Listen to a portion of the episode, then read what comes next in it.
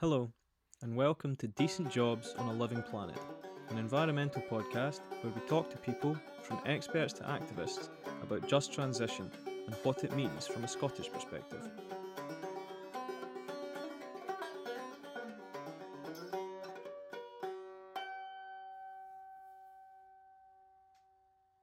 Okay, hello and welcome back to the podcast. Today we're joined by Tam Wilson, Project Administrator for the STUC, who's involved with the Young Workers Project and the Better Than Zero campaign.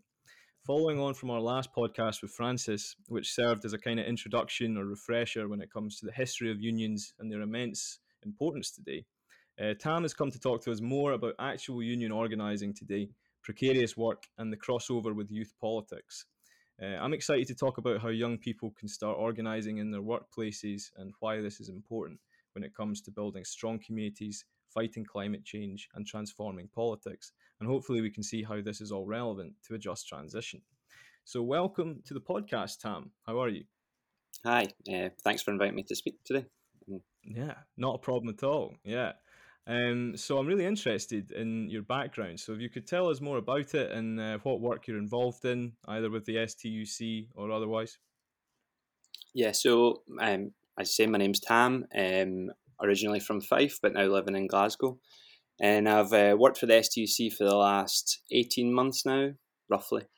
Um, working on the Young Workers Project and the Better Than Zero campaign. Um, I've been involved in um, political activism and trade union activism for probably six, seven years now. Um, initially through the Better Than Zero campaign, actually, and um, been involved in a whole host of different stuff from there, uh, and then eventually getting the job at the STUC, which has been sort of my priority over the last couple of years. Yeah, I bet that keeps you busy. Yeah. Um, yeah, definitely. so, yeah, you got involved actually through the Better Than Zero campaign. So, maybe tell us a little bit about that and uh, what its aims are. Yeah, so the the Better Than Zero campaign was set up. Um, I think it was around about 2015, and it was set up um, basically in response to the decline in youth membership of um, of, of, trade unions. Um, and it was kind of set up off the back of the Scottish independence referendum. Not that it had um, it has a position on Scottish independence, but mostly it was uh, trying to harness some of that young energy um, and young engagement with political uh, discussion and put it in a direction towards trade union activity, increasing trade union membership, and beginning to talk about the the workplace experiences of mm. of, of, young people. Um, so the campaign basically um, set up to sort of challenge some of the precarious employment practices that are happening, sort of highlight what is happening, and give um, young people a sort of tool um, to engage further um, in campaigns and in uh, issues that are happening in their workplace. Oh, that's tr- tremendous! Yeah, that sounds immensely important. Um, so maybe give us um, so what's better than zero been up to, say over the last few months, or any recent successes, or that you'd like to talk about. So, I mean, obviously, Better Than Zero been set up for a number of years, and um, when we were initially set up, we were focused on um, predominantly the hospitality industry. Um, this was prior to the existence of the Unite Hospitality campaign, um, but we've now sort of spread out to encompass sort of all forms of precarious and exploitative workplace practices. Sure. Um, so I came into the role not long before the pandemic hit. So um, as you can imagine, as soon as the as soon as the pandemic sort of landed, there was a whole host of different people getting in touch with us with a whole range of different issues. Oh, yeah. Sometimes just looking for advice or, over, over whether the experiences they were they were having were to be expected. Um, sometimes it was here is a concrete example of how our um, our employer is sort of shafting us at the minute. Um, uh, how do we go about challenging that? So over the course of the last year or whenever the pandemic started, um, we've been sort of helping people to get in touch with us um, to collectivize with their fellow employees and then post stuff back to management, uh, whether that be fighting for things like fur- furlough or for the holiday pay that they're entitled to, or a whole range of different issues, basically. Uh, sometimes more successful than others, but um, there has definitely been some success stories over over the course of the last year. And um, now that we're sort of beginning to get to a place where things are opening up again, mm-hmm. um, although in Glasgow that has been slightly delayed, unfortunately. Um, we've we've kind of launched our, our workers reunion campaign, which has basically just been trying to get the ball rolling again and getting out there on the streets and talking to workers about the experiences that they, they've been having on their return to work and sort of giving them some pointers in terms of how they can collectivize things that they should be expecting and how we can support them if they're wanting to take things forward. Perfect. Oh, I mean, it's just such a seminal topic with the pandemic as well, isn't it? Precarious work. You know, I don't know anyone that wasn't affected by the total change in employment circumstances. And so maybe let's just talk about precarious work, like in general, maybe not not even specifically to do with COVID. Like, what is the employment situation that young people kind of go into now, and how did it even get to this point? Um, and, and COVID obviously exacerbated it, but how did we get there anyway? Yeah, so I mean, we use we use the term precarious work quite a lot. Um, obviously, um, there's a debate about whether that is a helpful term to use or whether it's not. But basically, it's it's pointing to the sort of lack of security that people have in in, in their in their work, and then how that also affects their lives. Right. Um, when we are talking about precarious employment, we are talking about a whole range of different work, basically, but exploitative different like different exploitative employment practices, be that uh, zero hour contracts, be that um, being called in five minutes before a shift started and expected to come in, but also ranges through to other types of work like your gig work, gig economy work, or agency work where people are on a, basically bank staff for a range of different venues. Um, so, yeah, precarious is precarious work is sort of a catch-all term for these different forms of exploitative employment practices. Um, well, we wouldn't want to pretend that precarious employment is anything new. It's obviously existed for a, for a long time. the, uh-huh. the use of these sort of zero hour contracts has vastly increased over the course of the last, we could say, 10, 15 years. Um, initially, um, sort of touted as a very casual way to engage to get a few extra hours, but obviously you now have entire um, entire sectors that are dependent upon these employment practices um, and they've become part and parcel of it. And sort of our our approach is to try and sort of untangle that a bit and put a bit of resistance into the spread of that kind of employment, if that makes sense. Yeah, yeah. It's kind of advertised almost as like a kind of freedom as well, isn't it? As like, oh, that you have the freedom to choose work, but it's not really like that in the end, is it? No, abs- I mean, absolutely not. Like, um, that's, I mean, one of the main things that we talk about so obviously our name is better than zero. It was set up with an initial focus on zero hour contracts. We, we cover a whole lot more things um, than just zero hour contracts. But um, the issue that's normally like focused on when people are talking about zero hour contracts is the lack of hours that people get. When in actual fact, one of the main things that we like to talk about is the power dynamics that come out from a zero hour contract. So you are, you know, less likely to be able to challenge anything that's happening in your workplace if you think that um, that's going to be then posed against you when the next rota is made, for uh, just as an example. So it's sort of the, the power powerlessness that it, it tends to give and individualize workers so that they're competing against each other for uh, hours or better conditions or whatever, um, rather than it being like sort of a collective appro- approach towards the employment practices in a workplace. Yeah, no, I, I love the way you've set that up. And when I think about precarious work, I know I think about zero hours contracts. I also think about seasonal work. You know, that's something I've engaged in a lot um, as a university student. Um, and often seasonal work is just like a synonym for precarious work, and it affects not just students, but like migrant labourers or festival workers. Like most, you know, most of my friends have worked to the fringe at some point, and you know the stories that come out of that's incredible. So, how do you organize around seasonal work? Um, I mean, there's no one size fits all approach, and I'm not going to pretend it's easy to organize within seasonal work, but um, we have a, a, a, range of different ways um, that we try to sort of tackle these issues.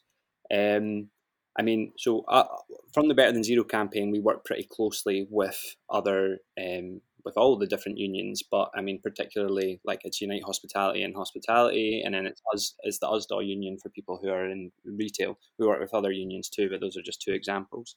Mm-hmm. Um, and the way that better than uh, sorry, the way that Unite Hospitality work is that they, um, while they try and build up membership within particular workplaces, they also organise um, citywide. So, for example, there is a um, Unite Hospitality Glasgow branch, which which all sort of members of Unite Hospitality can can attend and contribute to and voice what's happening in their workplaces. So it gives um, a little bit more um, space to sort of speak about issues that are happening in different workplaces, even if you don't have a robust sort of trade union um, within your workplace or you don't have high membership or, or, or recognition or, or stuff like that. So when people are involved in seasonal work, often they will work in hospitality at different times of the year. So it's still worthwhile signing up to the union because you can still be engaged with that part of the conversation. Um, other things like, for example, less so over the course of the last year, but prior to the, the pandemic, we did have um, hubs, like little hubs in a few different universities. And that way, we would um, try and engage different students and to bring them into the conversation about how they can begin to organize within their workplace, how they can um, maybe challenge some of the things that, that are happening, or so they can just know their rights in terms of what they are entitled to and and what they are, are basically being forced upon them, if that makes sense. Yeah, no, absolutely. And I'd like to return to that actually, maybe in a little bit. But um, there's the precarious work has, like you say, there's so many different aspects and elements in it, but um, it's got other inequalities built into it too. Like in the service industry, like sexism is like prolific, um, and that injustice is kind of baked into the industry, like from the way that employers would hire based on physical appearance, and how do you hold them accountable for that, and the, the fact that even customers will expect a certain level of engagement because of the whole service culture and jobs being at risk if you don't cater for the expectations of the customer and then that powerlessness that you mentioned before. So it's like yeah hospitality i can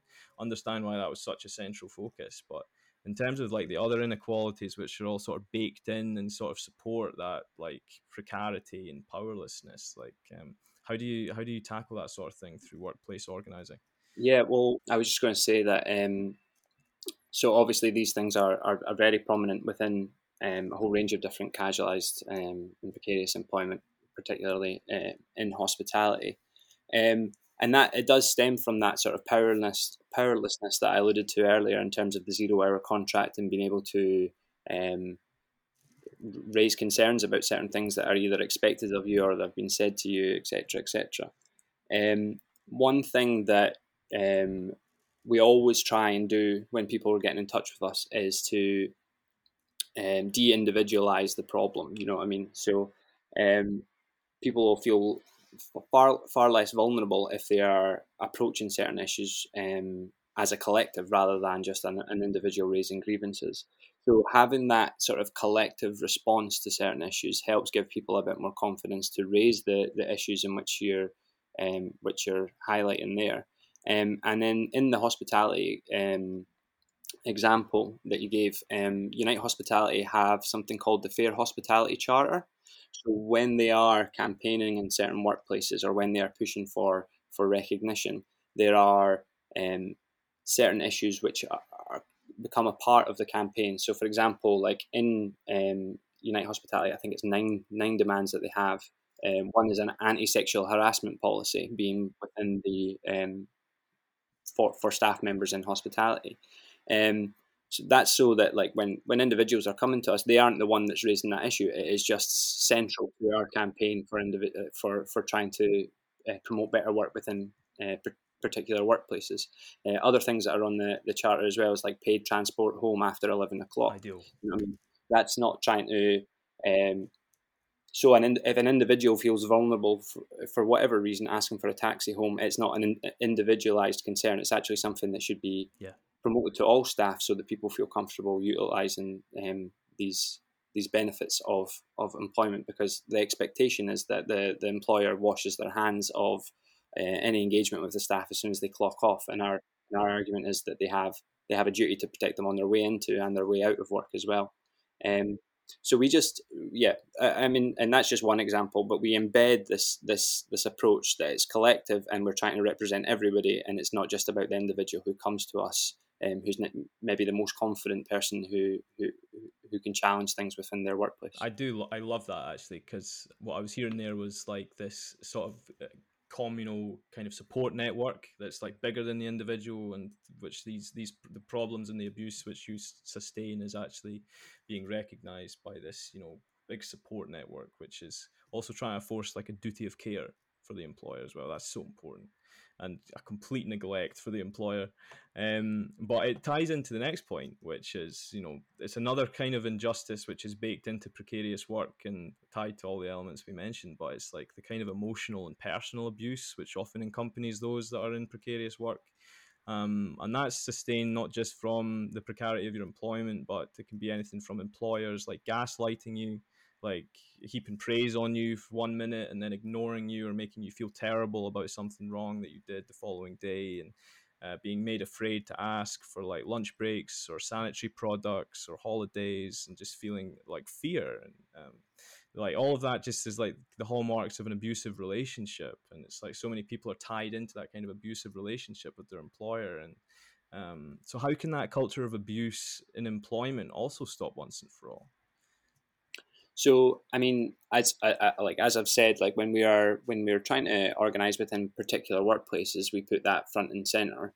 Um, but also we, um, when we have people engaging with us, and again, this is either through Better Than Zero or through some of the affiliated unions like Unite Hospitality, we then also have a voice to to talk about things on a national scale. You know, I mean, whether that be at Scottish government level, UK government level, um, whether this is about um, improving uh, legislation or support mechanisms for people who are experiencing some of these issues.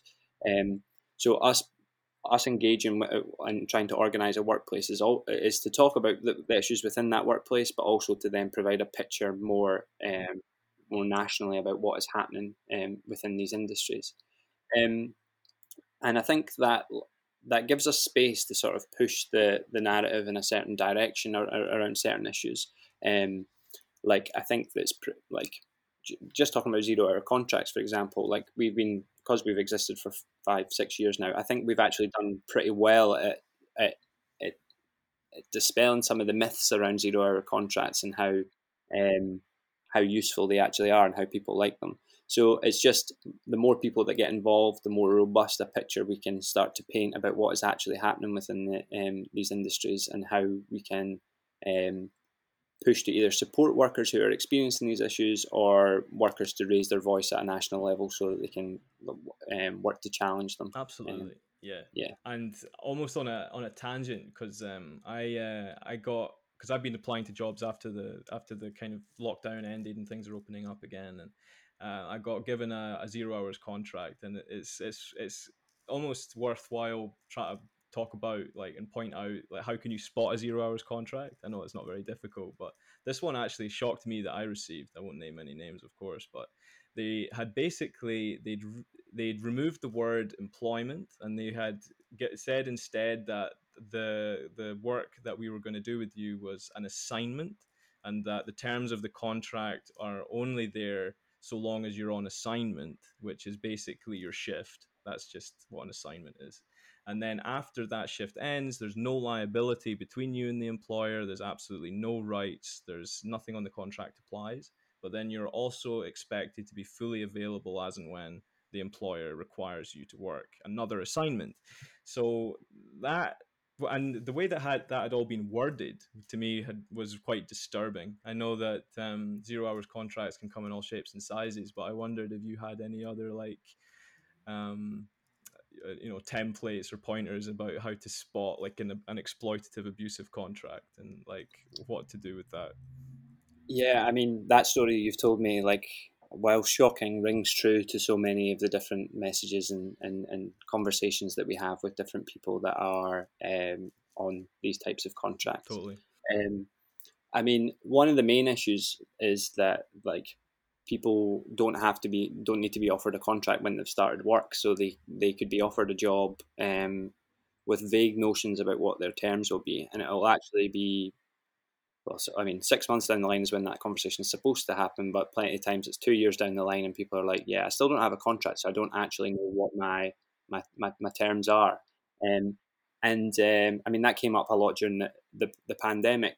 Um, so when the furlough scheme was announced, um, there was no obligation for employers to really engage their zero hour contract staff in the furlough scheme because they technically weren't rotated in for any hours, so they could just wash their hands of them. So that was part of what our fight was um, initially. Um, in trying to just get people furloughed because it didn't actually take that much effort from the employer. Um, but the the issue is that with with zero hour contracts is a lot of the things that they are doing are legal. That doesn't make them right. Yeah, Um, nicely said. but a lot of the issues around employment practices are are actually really shoddy, but really legal. Um, Totally. so when people get in touch with us, they're like, "I we have, I I have a, an inquiry about whether this is this is legal or not." It's the response is often, "Yes, it's legal," but that doesn't mean you can't challenge it. You know what I mean? Like we use the law as a tool in our arsenal, Yes. um, but it is not the basis of our campaigns. If we completely relied upon the law to be this the standard in which we were set, then workers wouldn't be getting paid enough, and there wouldn't be enough security for a lot of these workers. hmm So, as I say, the, the law is, is is one tool that we use, and we can pose back to employers often if they are breaking the law, but it's not the the, the complete basis of our campaigns. Um, we, we can and do push for better laws in, in employment practices um, at a national level, of course, but um, uh, getting that collective together and getting them in a space where they feel comfortable to challenge these practices, whether they're legal or not, is, is more where our focus lies, if that makes sense. It's oh yeah. I mean, it's just so incredibly important to have just like a, a force or an entity or a community that's like try to fight on your behalf with you know the law and like being able to educate you on your rights and like you as a legal entity and being able to like spot in a contract like what is your legal entitlements there because there is this discrepancy between is what my employer doing illegal or is it incorrect? Or you know and do i have the willingness to take that further as an employee? You know is my powerlessness is it worth it? And, you know and that's the, i feel like that's the question that goes through so many people's mind even when they're just in the midst of in precarity and being exploited it's still asking the question like is it worth it to take this further? Because there's always the question of like you know will will they just lose a legal battle? Maybe i don't i'm, I'm not familiar with the law and stuff like that so um I, I'm sure you've had experiences of that in better than zero with young people coming to you with that and Yeah, so I mean, when well, when people get in touch with us, like, so we recognise that not everybody that's getting in touch with us knows what trade unions are, knows what their purpose is, or knows wh- why they're relevant to them. Um, I mean, I technically include include myself in this five six years ago. I trade unions to me were oh that's oh the miners were the trade unions and you know what I mean all these big yeah industries. yeah yeah Now Yeah. I, I work for the STUC, so I've, I'm clearly this is not where, the, the way that I think anymore. But um, so we really try and dispel some of these sort of um, reluctance to engage with unions and show how that they can be be relevant for them. So we don't when we're talking to workers, we we don't shy away from the fact that we're a trade union campaign, but we don't tie it exclusively in these trade union uh, all these trade union terms or the bureaucratic structure of trade unions. We, we gradually sort of push that in. But when people are involved, when people have signed up to their union, um, they do get legal representation if things go to um, a tribunal or if they're um, needing support in in a, a disciplinary meeting, for example. Then yeah, the union will be will be there to um, to back them up. But often, as as as you've alluded to, like and as we've discussed, like a lot of the things that employers do get away with are legal. And then also when a lot of the things that the employers are um, trying to do that are illegal, like that are illegal, it is often a very long and drawn out process to Mhm. challenge these if you don't have a union backing you up and giving you a bit of support there. To try and do that on an individual basis oh yeah um, is next Yeah. next to impossible. So that's why, I- as I said, we will anything that is happening that is uh, illegal. We will work to try and challenge these things, but that doesn't mean that we won't also be trying to build up their collective to try and post stuff back to management or shift managers or owners or whatever at the same time as that. It's just another part in our process rather than the basis of the um, what we do to support people who get in touch with us. Yeah, I mean, I, I love this as well because it's fascinating to me, and I wish I'd knew about better than zero before. Because you know, I'm a young person, um, and I've actually never walked into an organized workplace, and I feel like maybe I wouldn't, I wouldn't even know what an organized workplace would look like walking into a building, you know. Um, but I also feel like I've filled out the bingo card of exploitative work situations, you know, and I've also experienced workplace solidarity, but Um, and it kind of occurs in that you know like it's almost a necessity. You have to look after each other. Um, and but they never really got to the point of like bargaining or trying to enforce our rights. It was always just kind of like caring for each other.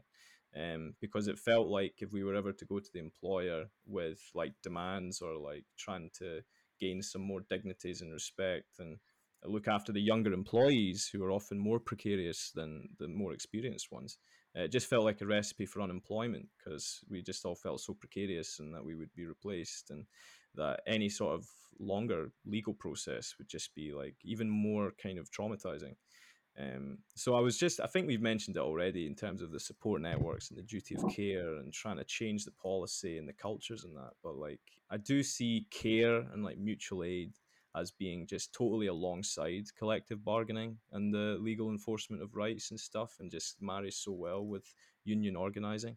Um, so I just wondered if you had any insight into um, how that those kind of you know like the, the kind of workplace organizing around care and stuff can just maybe flourish into actually stronger union organizing, or how you can include it in in, in your organizing.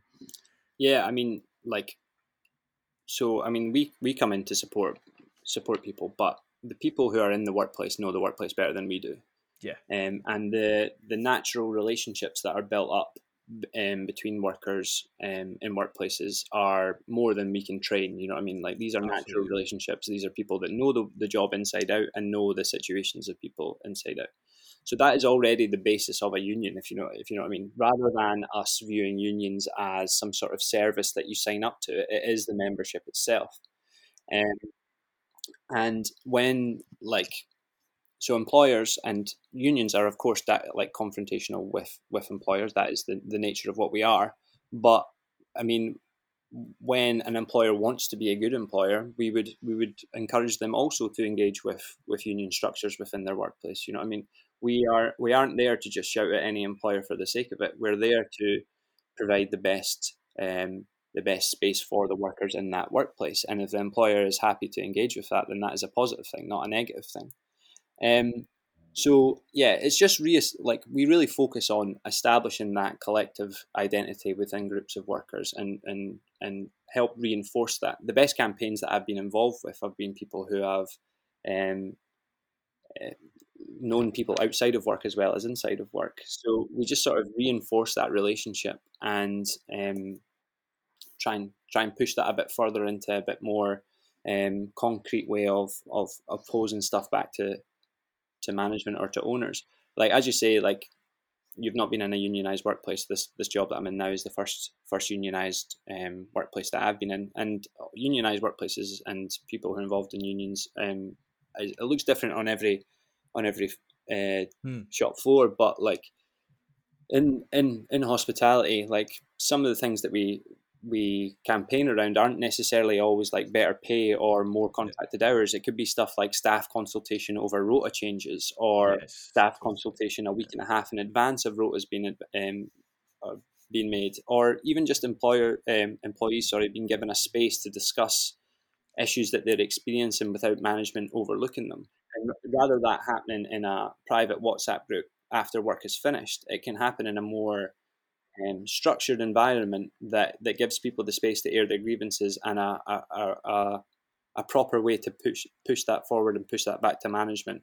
And it becomes a bit more of a negotiation over the terms over what's happening in the workplace rather than just a space for people to air their grievances. Oh yeah, and I love I love the term used, um, like appealing to a collective identity and try to foster that to like take place because I can see that you know, you mentioned it before, but precarious work, zero hours contracts, it often does just pit employee against employee, competing for shifts, competing for pay and promotions and stuff like that. So it's like the there has to be that opposing uh, narrative to like knit people together and realize that they can actually make their workplace what they want it to be, rather yeah. than um, just competing against each other in this individualized way. Absolutely. Um, so I mean, I mean, ultimately, you know, it's it's almost frustrating because precarious work is just you, we know we don't want it to exist in society in the first place, but we, we have to organize around it. But you know, what other movements, strategies, or ideas can be campaigned for or are relevant when it comes to providing just and sustainable employment for young people in the population at large? Um, like, I've wondered if you had any other ideas on that. Um, well, I mean, we're at the point just now where, like, we need to be like establishing that any public sector jobs are engaging in proper um, contract conditions. That any um, procurement contracts from the Scottish or UK government are ensuring um, good working conditions um, for for the workforce. Um, so, I mean, pushing pushing legislation to, to, to, to, better support workers in, in different situations is, is something that can can easily be done. I don't mean by us, but I mean like it wouldn't mm. much in terms of changing like employment legislation to, to, to improve some of these conditions. Um, in terms of like other forms of ownership, like I, I see a whole range of different of different um, different types of, of businesses and stuff uh, open up, and some with the best intentions, others others without the best intentions, but proactive engagement with the workforce um, in terms of the way that their contracts are set is is should be fundamental. You know, I mean, so engagement with a union structure if there isn't a union there, or with a recognised union, and that could be that could come out through co-ops or collectively owned. You know, I mean, it, it doesn't really matter um, as long as the the the workers and their union rep- representatives, if they have them, are at the forefront of the decision making and um, decision making process rather than new conditions being imposed, imposed upon them from out with. That's a great answer, actually, because you know, because even even co-ops with the best intentions, like you say, can end up just replicating the same sort of hierarchical structures anyway, and can perhaps even be more exploitative. It's actually that that union structure, just the, the whole just principle of uniting, actually, is is kind of just foremost in terms of any employment or even tenancies as well because i see a lot of crossover with like tenancies and like precarious um like accommodation and stuff i've definitely been in some scenarios um but to move on i mean so just just on that in terms of tenancies so we do work quite closely with the Living Rent tenants union oh brilliant um so we provided some training earlier on this year we've worked together um over the course of the last couple of years. And that's because we recognise that precarious employment leads to precarious housing situations and vice versa. Um, so the, the techniques in which they use um, when trying to build up their activists or when trying to train them so that they can um, challenge some things that are happening are quite similar to the approaches that we use. And there's definite crossover from both a campaign point of view and from an activist point of view in terms of like we're, we're, we're trying to get rid of precarious housing and precarious employment and collectively we can we can achieve this but trying to individualize all these experiences isn't going to help in, in doing mm-hmm. that mm-hmm. oh that's actually great news i'm glad that you're working together um, and I know there's other campaigns as well that are sort of adjacent but relevant. So, like, how significant would a four-day work week be for creating like better work cultures? Is that a step in the right direction? I mean, yeah, I would, I would, I would definitely say that um, a four day work week would be would be beneficial. I mean, it's been kind of proved through studies. I, I, mean, I don't have them on hand here, but studies that you're actually more productive if you're working over over the course of four days. I believe it.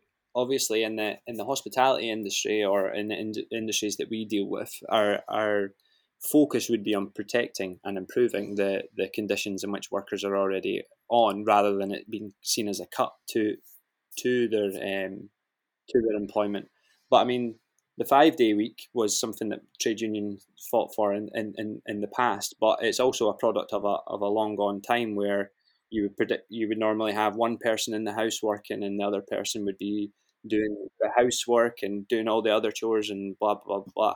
Yeah. And I'm not saying that's a good thing, but I'm saying that we've moved on now to the point where your two days off are actually your two, and if you even get the two days off, your two days off are where you have to do all the other tasks that you weren't able to do throughout the week, and you don't have any time to actually uh, chill out and enjoy yourself because the pressures of work are so extreme in so many different cases. So, um, a, four day working week is, is something I think we're moving towards. I don't think we're necessarily as close to it as I would like to be. Um, I'm maybe a little bit skeptical of some of the pilots that have been announced, but the fact that we're even having the conversation shows that we've moved on um, from where we were even just a couple of years ago because it would have been laughed out of the room just a couple of years ago. Whereas now there is a legitimate proposal which still I don't think is soon, but is something that we should definitely be working towards to give workers the space to live their life and not live to work.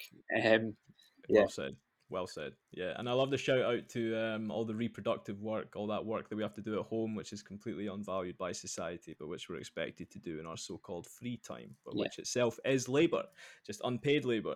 Absolutely. Um, but so I mean, part of you know the four day work we, we just mentioned there, but so much of what we talked about, I feel like, is part of a just transition. I feel like just transition can really encompass so much of this. It's a change in work culture and sustainable work as well as a movement to like renewable energy and stuff as well. So I just wondered, you know, how much do you conceptualize your working campaigning as being associated with just transition, or um, how do you see it as relevant if you do?